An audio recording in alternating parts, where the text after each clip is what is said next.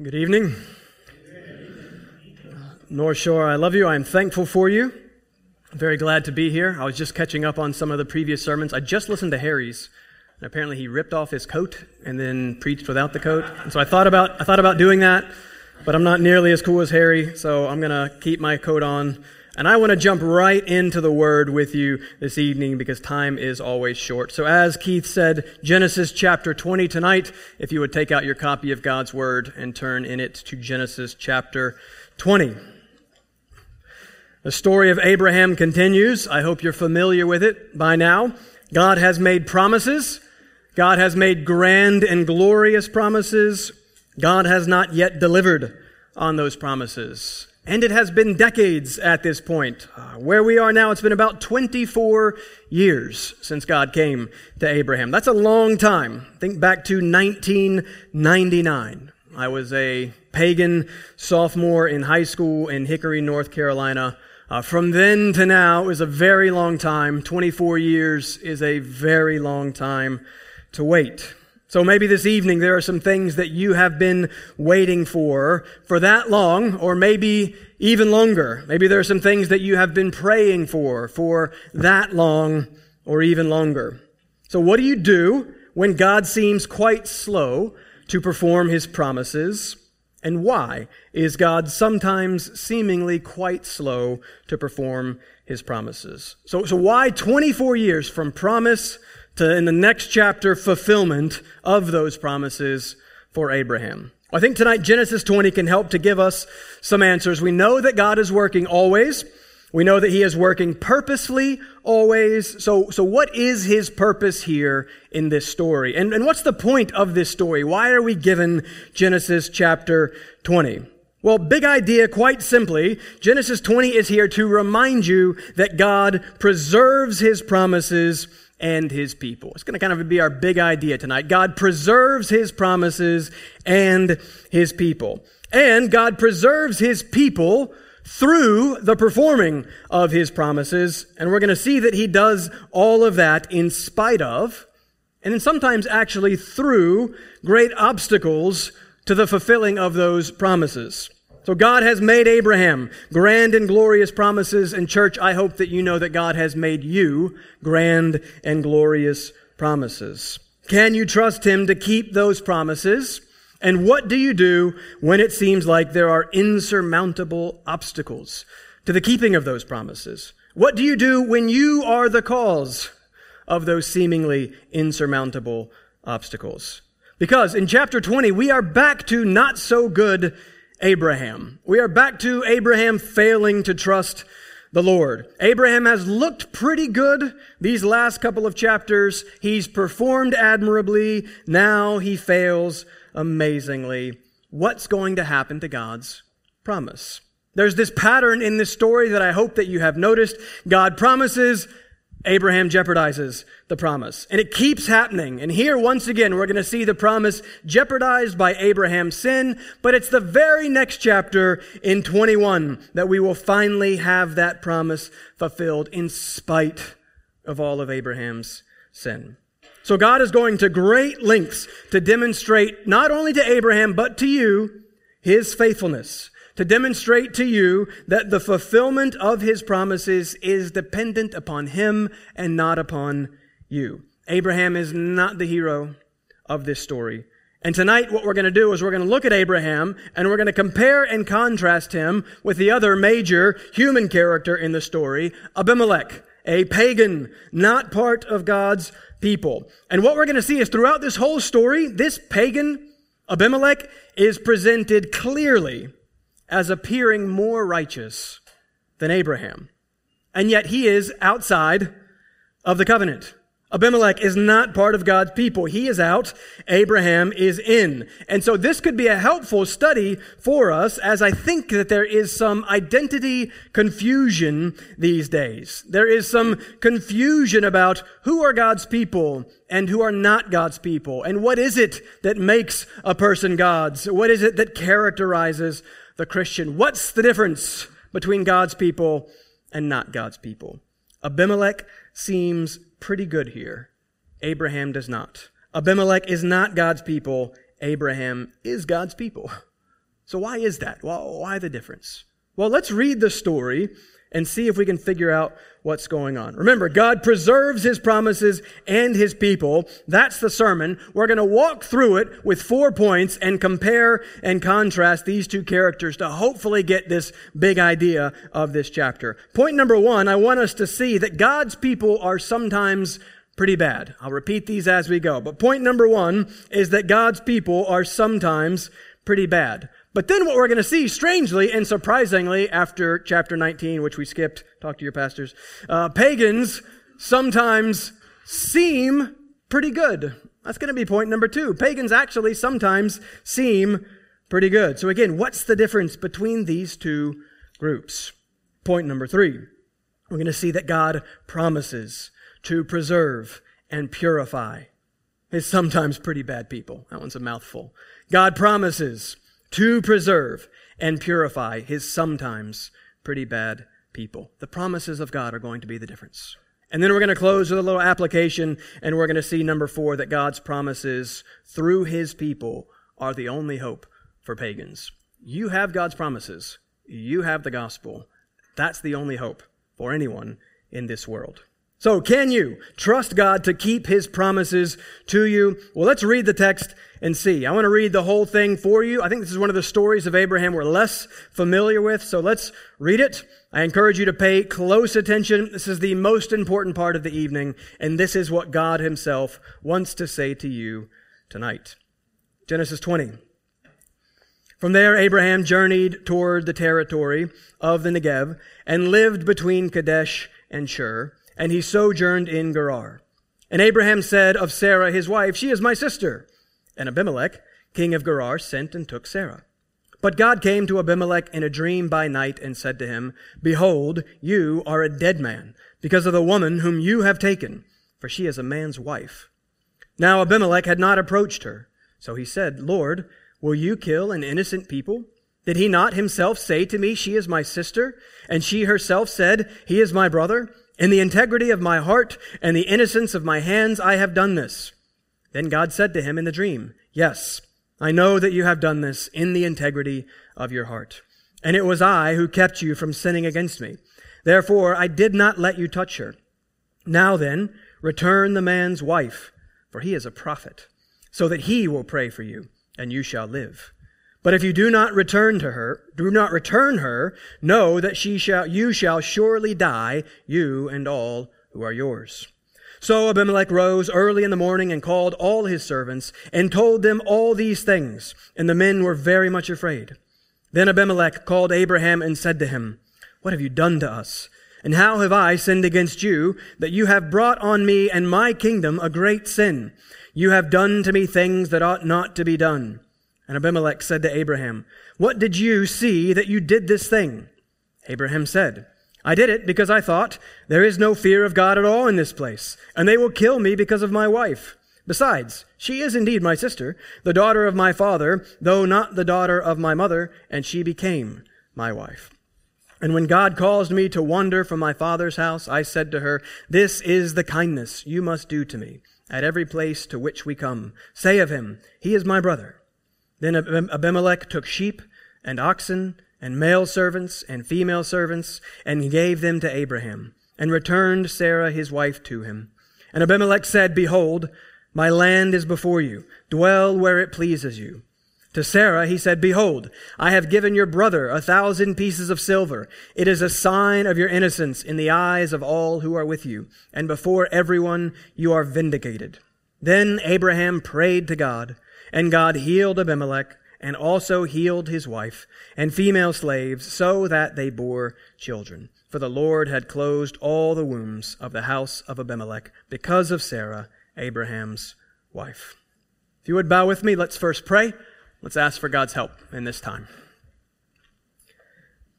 Father, we thank you for your word.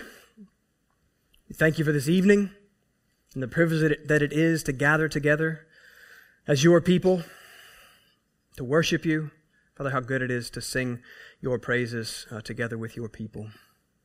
Father, I pray now that you would help both the preaching of your word and both the hearing of your word. Father, we are tired. We are often distracted. We are full of delicious food. Father, it is easy for minds to wander. It is easy to check out. Father, I pray that we would believe that your word is living and active. Pray that you, we would believe that you promise to work through your word. And so we ask that your spirit would do that very thing tonight. Father, please work through your word on our hearts. Comfort and encourage us. Father, show us Jesus Christ. Most importantly, Father, we ask if there is anyone in here who does not know you, that you would work to show them their sin and to show them the salvation that is to be found only in Christ alone. Father, I cannot do this. Father, I cannot accomplish anything of eternal value in this time, but you can. And so we ask you to work now, and we ask it in Jesus' name. Amen. Point number one God's people are sometimes pretty bad. We start with Abraham, who is God's man. He's standing in, he's representing us, God's uh, people. So, how is Abraham portrayed here? Pretty clearly, not so good. And remember, this is the second time we see Abraham doing this exact same not so good thing. Back in chapter 12, Abraham heads down to Egypt. He tells his wife in verse 11 that her beauty is risky for him because other men will want her. The ancients, unlike us, actually understood that adultery was a terrible sin, a crime. And so they would rather murder a guy so that they wouldn't take someone's wife and commit adultery. And so Abraham knows this. He tells Sarah, hey, say that you're my sister so that he won't get killed for her. Pharaoh then hears of Sarah's beauty, takes her into his harem, and he rewards Abraham richly.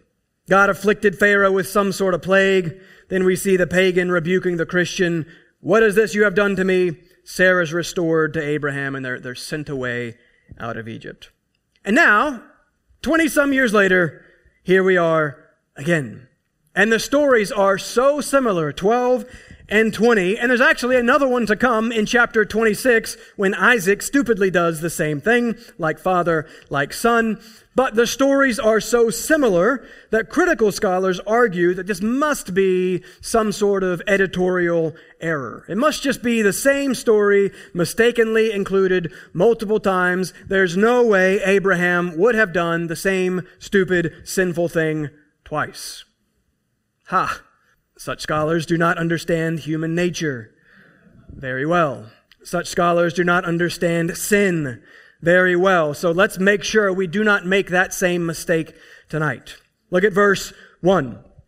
Abraham is journeying south. We do not know why. Maybe it had something to do with Sodom and Gomorrah. We're not sure. But it's clearly a different uh, story from chapter 12. Abraham here heads not to the Egyptians, but to the Philistines. He lies again in verse 2 about his wife, saying she is my sister. And then Abimelech, not Pharaoh, takes Sarah, who would have been about 90 years old at this time. Abimelech, we see, is the king of Gerar. There are multiple Abimelechs in scripture. This is probably a sort of royal title, just like the word Pharaoh. Abimelech means my father is king. And we're going to get to him in a second. But we've read the whole story, so we're going to skip some details, and I want to skip ahead to Abraham. Abimelech is rightly upset when this whole deception is exposed. And so look at verse 9. He says in verse 9, What have you done to us? And how have I sinned against you that you have brought on me and my kingdom a great sin? You have done to me things that ought not to be done. Now look at Abraham's response. Verse 11. Excuses. I did it because I thought, well, there is no fear of God at all in this place, and they will kill me because of my wife. Besides, she is indeed my sister. Excuses. Abraham lied. It does not matter if he told a half truth. It is the intent that matters. His intent was to deceive and mislead. And his intent was to do so for his own self protection at great risk to his wife. There's, there's no defending Abraham here in my mind, though some uh, really try. But Ephesians 5:25 husbands love your wives as Christ loved the church and gave himself up for her. Abraham gives up his wife for himself. That which was supposed to be most precious to him, that which he was supposed to most cherish and protect at all costs, at the cost of his own life. he callously gives up to another man. It's, it's inexcusable.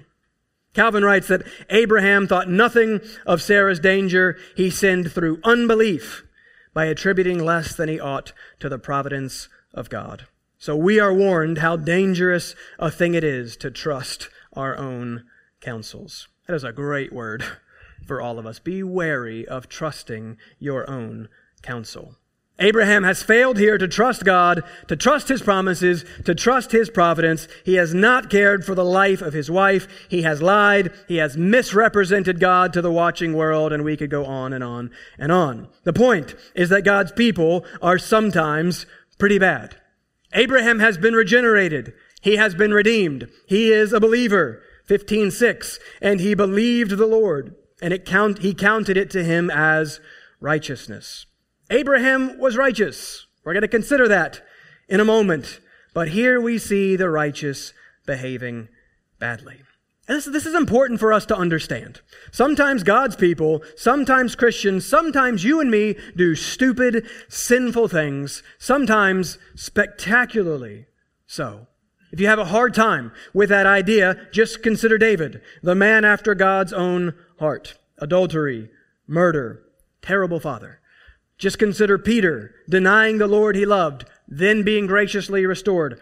Then again denying the Lord that he loved and the gospel that he loved in refusing to dine with Gentiles. Paul, 1 Timothy 1:15, this saying is trustworthy and deserving of full acceptance that Christ Jesus came into the world to save sinners, of whom I am the foremost. You probably know Romans 7:15, for I do not understand my own actions, for I do not do what I want, but I do the very thing that I hate. Paul, the greatest theologian to have ever lived, he too was apparently sometimes pretty bad.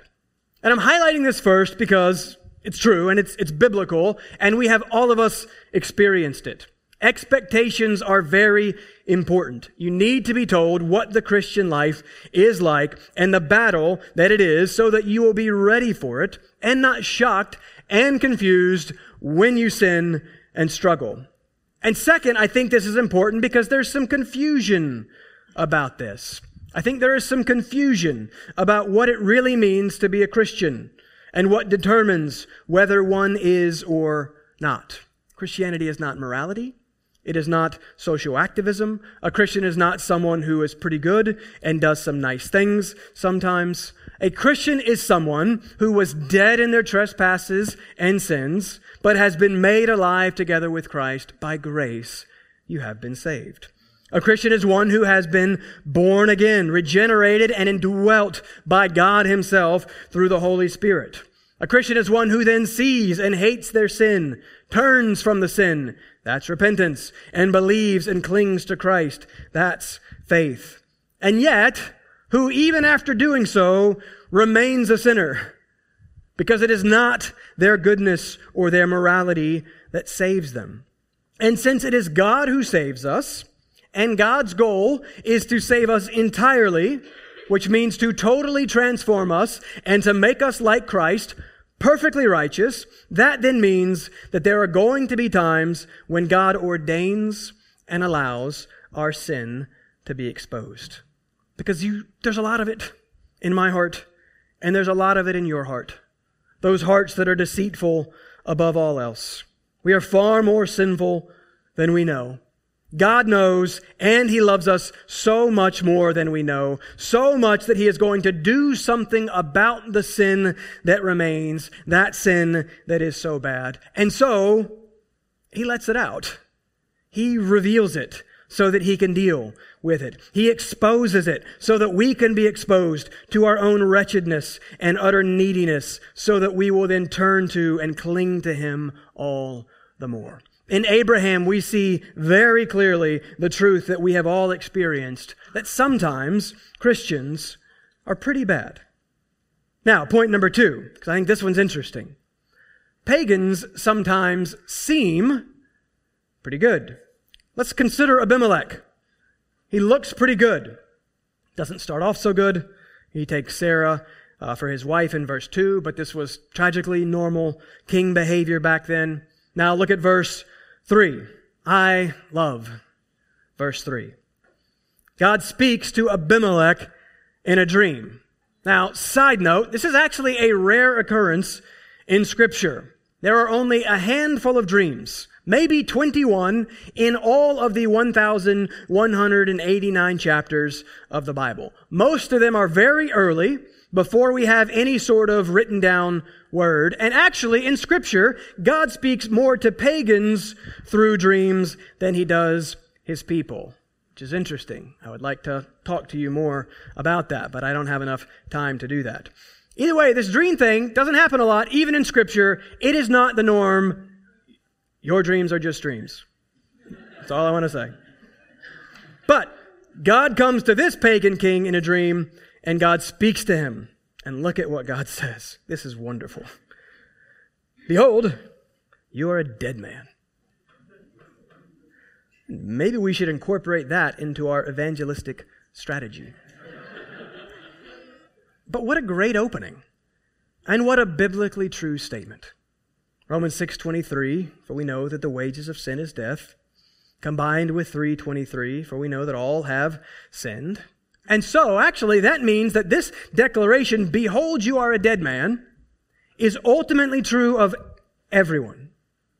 Everyone. I was thinking about this yesterday and I had to ride the train, which I never ride the train, and I'm thankful for that. I hate the train.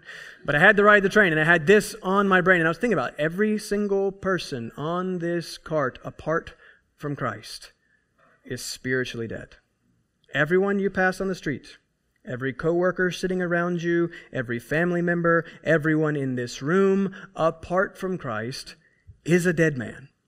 The gospel, the good news that there is forgiveness and life offered in Christ only makes sense.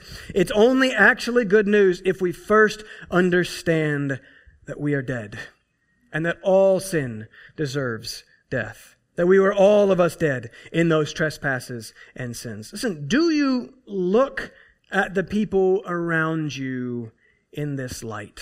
I think we have largely lost this conviction today. I think we struggle with point four. We're going to talk a little bit about evangelism and mission for a second. I think we struggle with that in part because we don't quite appreciate this first.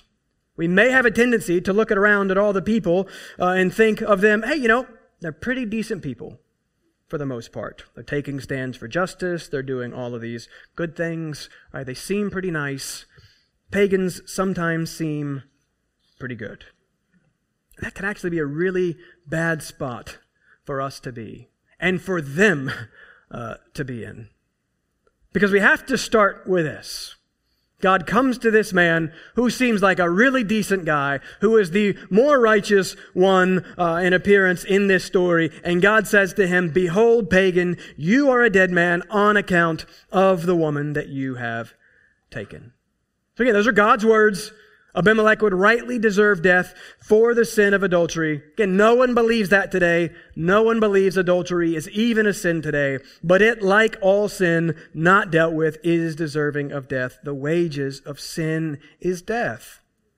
But Abimelech protests. Look at verse 4. Abimelech has not touched Sarah. And so he says, Lord, will you kill an innocent people? Stop there. Two interesting things to note. He doesn't say, Will you kill me? Will you kill an innocent person singular? Right? He is the one who would have sinned, but it says innocent people plural. And it's even more interesting if you're following along in the King James. The King James says, Will you kill, kill, and this is actually more accurate, a righteous nation? The word the ESV translates innocent is actually the Hebrew word for righteous. And the word that the ESV translates people is the Hebrew word for nations. It's the same word back in 1818 where God says that all the nations of the earth shall be blessed in Abraham. So we're seeing here some sort of principle of representation. As the king goes, so goes the nation. And second, this chapter has something to do with Abraham's relationship with the nations. We just saw that in the last chapter as well, as God wipes out a nation in his just judgment. Parker walked you last week through the discussion of God's justice before Sodom was destroyed, indicating that its destruction was just. And here we see Abimelech also talking about justice. Shall not the judge of all the earth do what is just? And in verse 5, Abimelech rightly points out Abraham's deception. He told me she was his sister. And he says, In the integrity of my heart and the innocence of my hands, I have done this. Okay, those are pretty strong words. Innocence, actually righteousness, integrity, innocence. Okay, maybe still he's just like Abraham. Maybe he too is just lying. Nope. Look at verse 6. God affirms Abimelech's affirmation. Yes, I know that you have done this in the integrity of your heart. And it was I who kept you from sinning against me. Therefore, I did not let you touch her. God then commands Abimelech to return Sarah to Abraham, warns him that if he does not, he shall surely die. And where we just saw Abraham respond badly with the making of excuses and a failure to own up to his sin, look at Abimelech's response, verse 8. He immediately gathers everyone, he shares what God has said, and they are very much afraid. That's ironic. It's the same word we see in verse 11 when Abraham claims that there's no fear of God in this place. Here they are afraid. The great irony of Abraham's statement is that as he, it is actually he who is the one fearing man rather than God. So verse 9, Abimelech calls to Abraham and says, What have you done to us? And how have I sinned against you that you have brought on me in my kingdom a great sin? You have done to me things that ought not to be done. Again, what a line. Yeah, it's the pagan rebuking the patriarch. And Abraham goes on to make his excuses. He doesn't own up. He doesn't repent. Abimelech's response, verse 14. Then Abimelech took sheep and oxen, male servants, female servants, gave them to Abraham, and returned Sarah, his wife, to him. So he gives Abraham this huge sum of money. He invites him to stay in the land. He affirms Sarah's innocence in the whole affair to vindicate her and justify her in the eyes of others. Abimelech seems pretty good. Sometimes pagans seem pretty good. If you were to remove verses 7 and 17 and 18, in other words, if you were to remove what God says about Abraham and what God does on behalf of Abraham out of this story and just looked at the remaining 15 verses, which of these men would you assume was God's man? Abimelech. I think if we're being honest, we'd all say, oh, it's, it must be Abimelech. Abimelech looks pretty good. Abraham looks pretty bad. And thus, when our basic understanding of what it means to be a Christian is little more than morality, little more than looking pretty good and being nice, we're going to have all kinds of problems. We are conversion confused. We are confused about what it means to be a Christian and what makes one a Christian. Abimelech looks better than Abraham in this story. And listen, this is sometimes going to be the case. Pagans can do all kinds of relatively good things. They can feed the poor. They can adopt orphan children. They can be civil rights activists. Pagans can do good, rightly understood. We need to be able to affirm this goodness, but rightly define this goodness. Because we have to understand whatever this is that's happening here, whatever this goodness is, in light of Romans 3.12. No one does good. Or Jesus' words in Mark 10.18. No one is good except God alone. Calvin helpfully breaks it down like this. He says that we must keep in mind and set forth a distinction between earthly things and heavenly things. And Calvin goes on to say that he calls earthly things those which do not pertain to God or his kingdom, to true justice, or to the blessedness of the future life, but which have their significance and relationship with regard only to the present life. And he calls heavenly things the pure knowledge of God, the nature of true justice and righteousness, and the mysteries of the heavenly kingdom. So in earthly things, pagans can do all kinds of good. In heavenly things, pagans can do None. Because Romans 14, 23, whatever does not proceed from faith is sin. Uh, many try and limit that verse. Augustine says it cannot be done. It has to apply universally. All that is not of faith is ultimately sin. That's why Augustine called pagan virtues, the, the good that pagans sometimes do, he referred to them as splendid vices. I love that phrase. Splendid vices. Because there can be no true virtue without worship of the true God. There can be no true righteousness except that which is received from the true God. Augustine says that, yeah, there, there's a, a sense of virtue that's employed in the service of human glory, a relative virtue, and yay, that's better than no virtue, I guess. A relative virtue that makes one somewhat less depraved, but still depraved. It's still only a relative virtue when we've got to be clear on this. When God requires real virtue.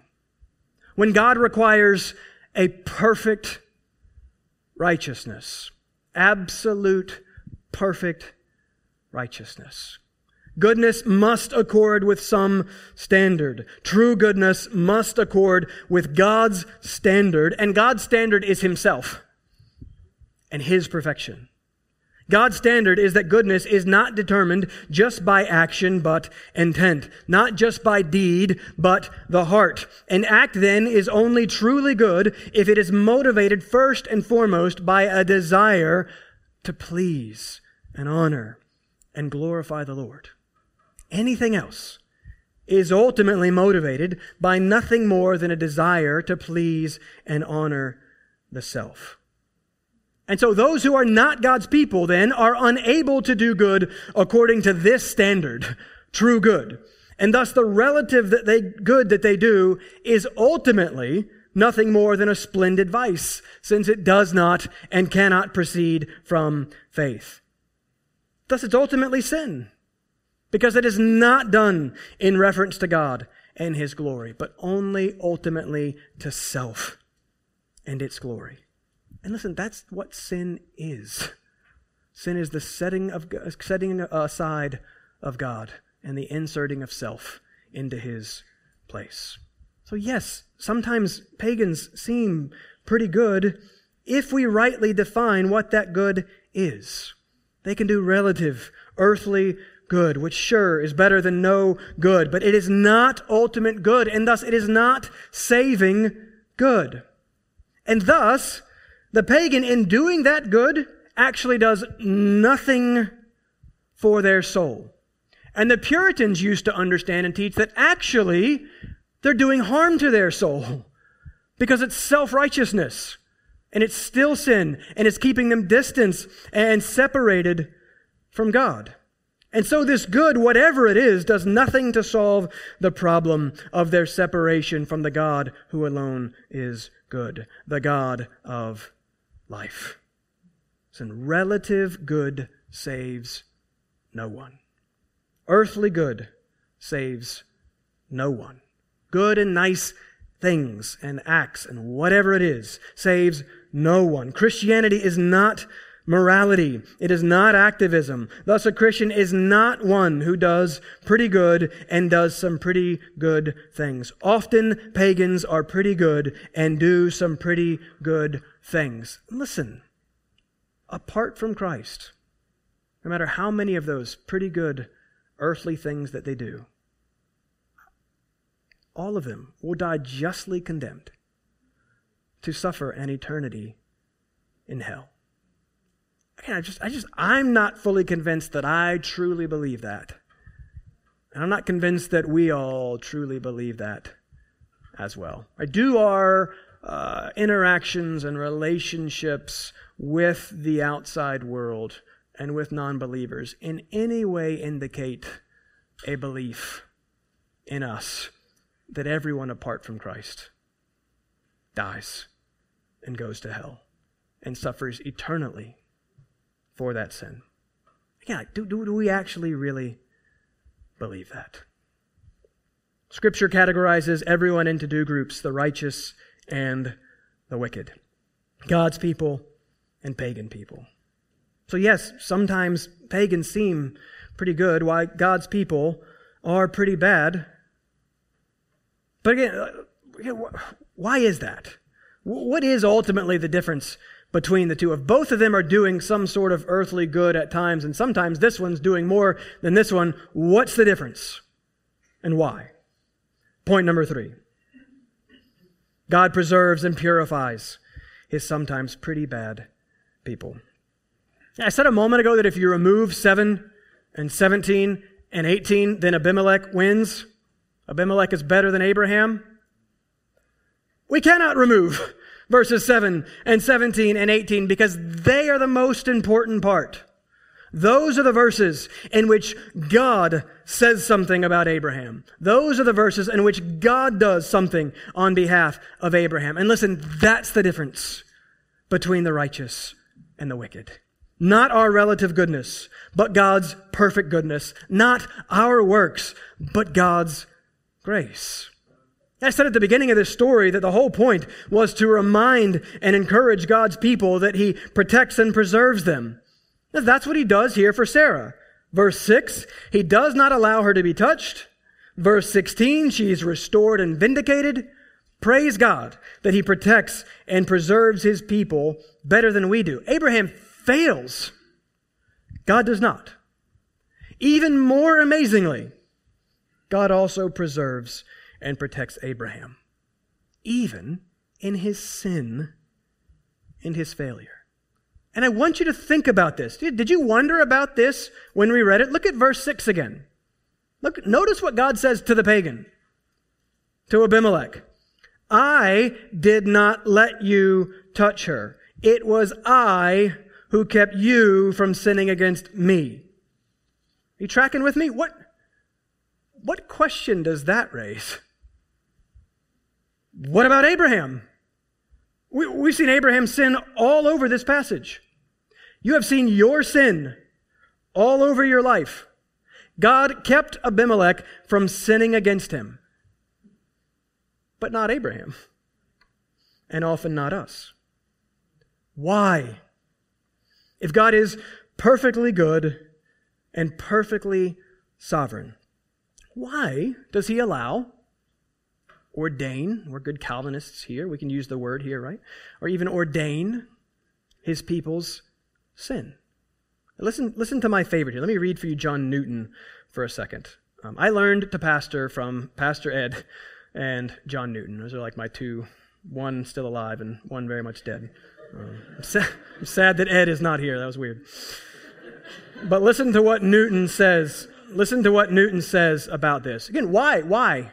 Why does he allow the sin? It's a huge question.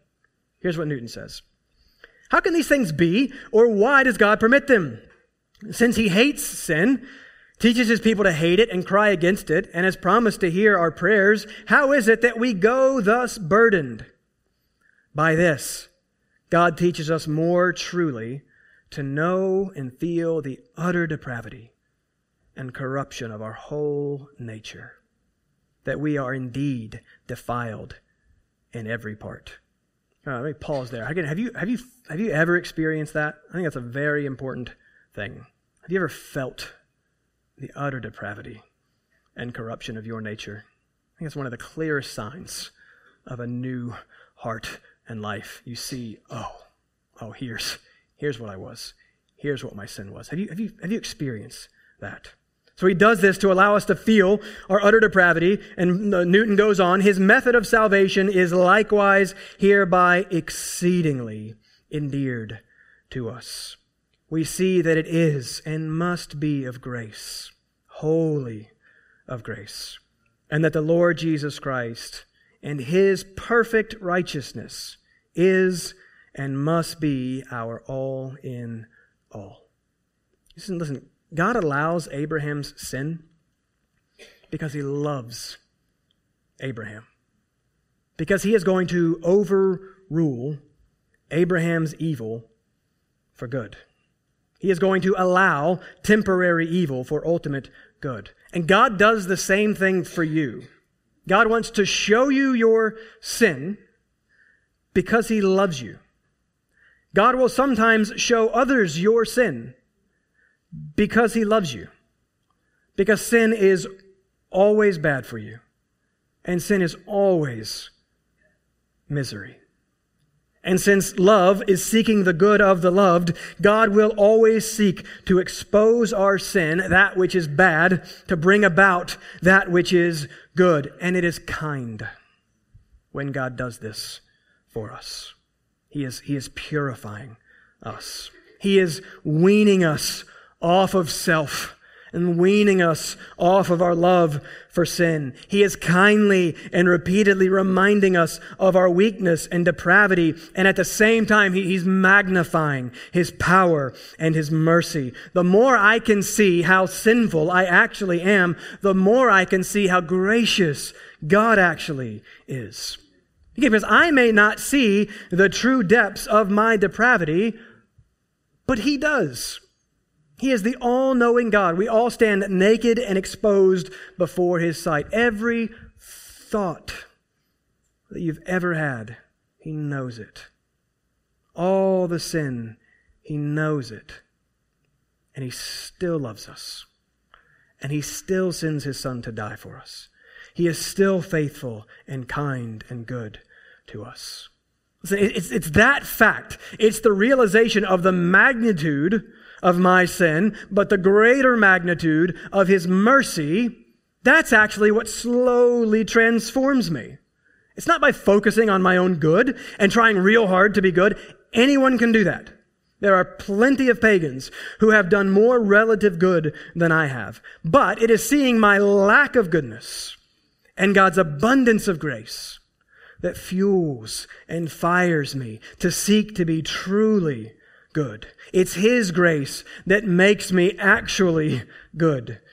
Unlike the pagans, I no longer have to work to establish my goodness. The difference in the Christian is that he knows he doesn't have any goodness. I have no righteousness. None myself. That's the whole point. The gospel is that God provides me the required righteousness the perfect righteousness in his son, Jesus Christ. The promised one. Remember, the one that all of God's promises to Abraham are ultimately about. The son, the seed of the woman who is going to come and live and die and rise again in the place of his sinful people. That's the difference between the Christian and the pagan. Between the righteous and the wicked. It's not that we are good and they are bad. All of us are bad. We just know it by the grace of God. And so we turn and we throw ourselves on Christ by the grace of God, who becomes our righteousness and our goodness. See, Christ is the difference. The grace of God is the difference. Relative goodness or righteousness doesn't matter eternally at all. You have to have perfect righteousness to be saved. And you will find it only in the perfectly righteous one, Jesus Christ, who gives that perfect righteousness to all who come to him. So, so if you're here tonight and this is new and this is weird, or you're just visiting and you have questions, uh, please come talk to me or, or, talk to Keith or talk to someone around you. We'd love to talk to you about this. But if you are coming in here just assuming that, you know, I'm a pretty good person and I'm pretty decent, at least better than all those terrible people uh, out, out there. You need to hear that you are dead and your trespasses and sins, and that nothing that you can do can make any difference about that. It is only Christ that can save you from your sin. And so, yes, sometimes Christians are pretty bad, but always Christ is perfectly good. And we are in Him. And again, let me emphasize that this is not an excuse for us to go on sinning by no means. We are taking a realistic look at indwelling sin so that we'll have realistic expectations. But more importantly, we are looking at the fact that God's grace is still greater than all our sin. Where grace, where sin abounds, grace abounds all the more, not so that we can stay in our sin, but so that seeing the glory of Christ's grace, we are motivated to flee from that sin and to cling to Christ and to become more and more like Him. See, it's only an understanding that you're not good that you will ever be enabled and motivated and empowered to become actually good by the grace of God. It's a lifelong process. I have a long ways to go. but it's grace from beginning to end. And he who begins the work promises, promises that he will bring it to completion. Listen, that's why Genesis 20, this more obscure story, is such good news for us. Abraham does everything that he can to mess things up. He throws up all kinds of obstacles uh, to the fulfillment of God's promises, and you have done the same thing. But see how God protects his people here. See how he preserves them and see how he fulfills his promises in spite of the sin and failures of his people. Ultimately, is really good news for me because I'm really good at messing things up. Ultimately, you cannot get in the way of God's promises. You cannot do it. If you are in Christ, you cannot stop what God has promised that He is going to do for you. He is in control. He will hold you fast, as we just sang. He is working in and through all things, even the stupid sin things of His people. And so trust Him. He always protects and preserves his people. If you are in Christ, then that is a promise to and for you. And finally, number four, my fourth point is always very short, so you're, you're in luck. This one will be very brief. But let me read it for you and let me just apply for a second. God's promises through his people are the only hope for pagans. I want that to be clear. Abraham has been pretty bad. Abimelech has seemed pretty good. And yet, verse 4, look at verse 4. Look at what God calls Abraham in the midst of his sin. He says that Abraham is a prophet. That's the first use of that word in the whole Bible. And God says that of Abraham in the midst of all his foolishness here in this chapter. It means that Abraham speaks for God. Abraham speaks on behalf of God. Abraham intercedes for man before God. So, pretty good, Abimelech. Your only hope? Is this sometimes pretty bad Abraham. Go to him, that he will pray for you, and you shall live.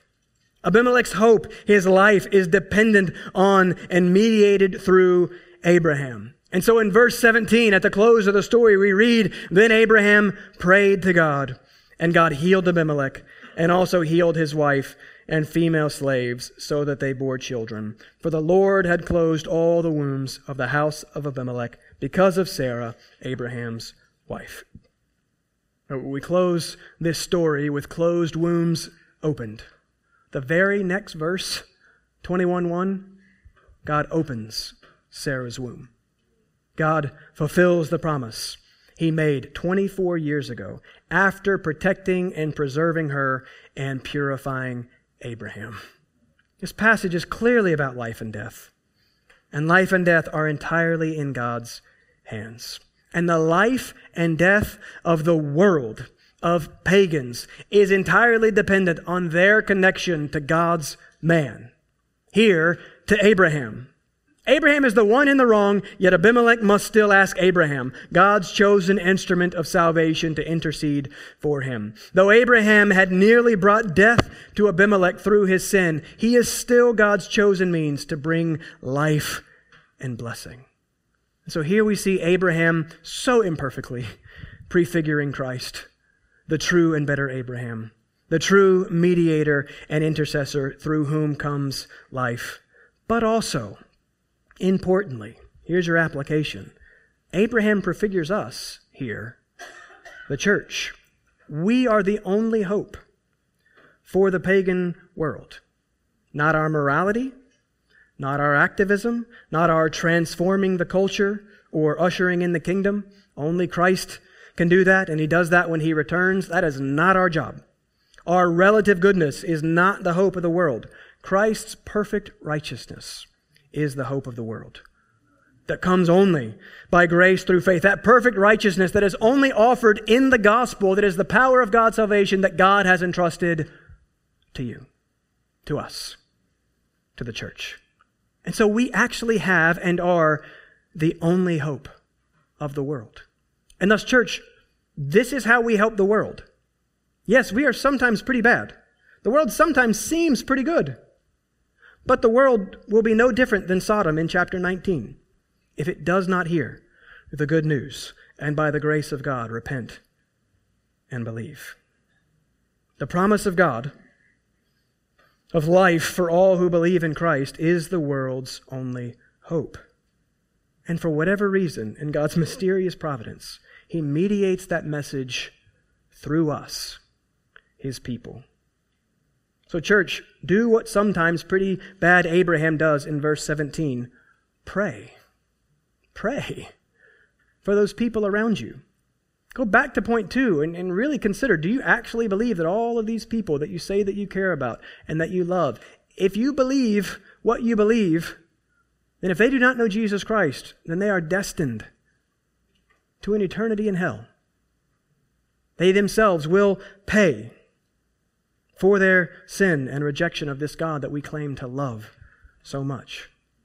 Church, why are we not talking to the people around us who are separated from Christ?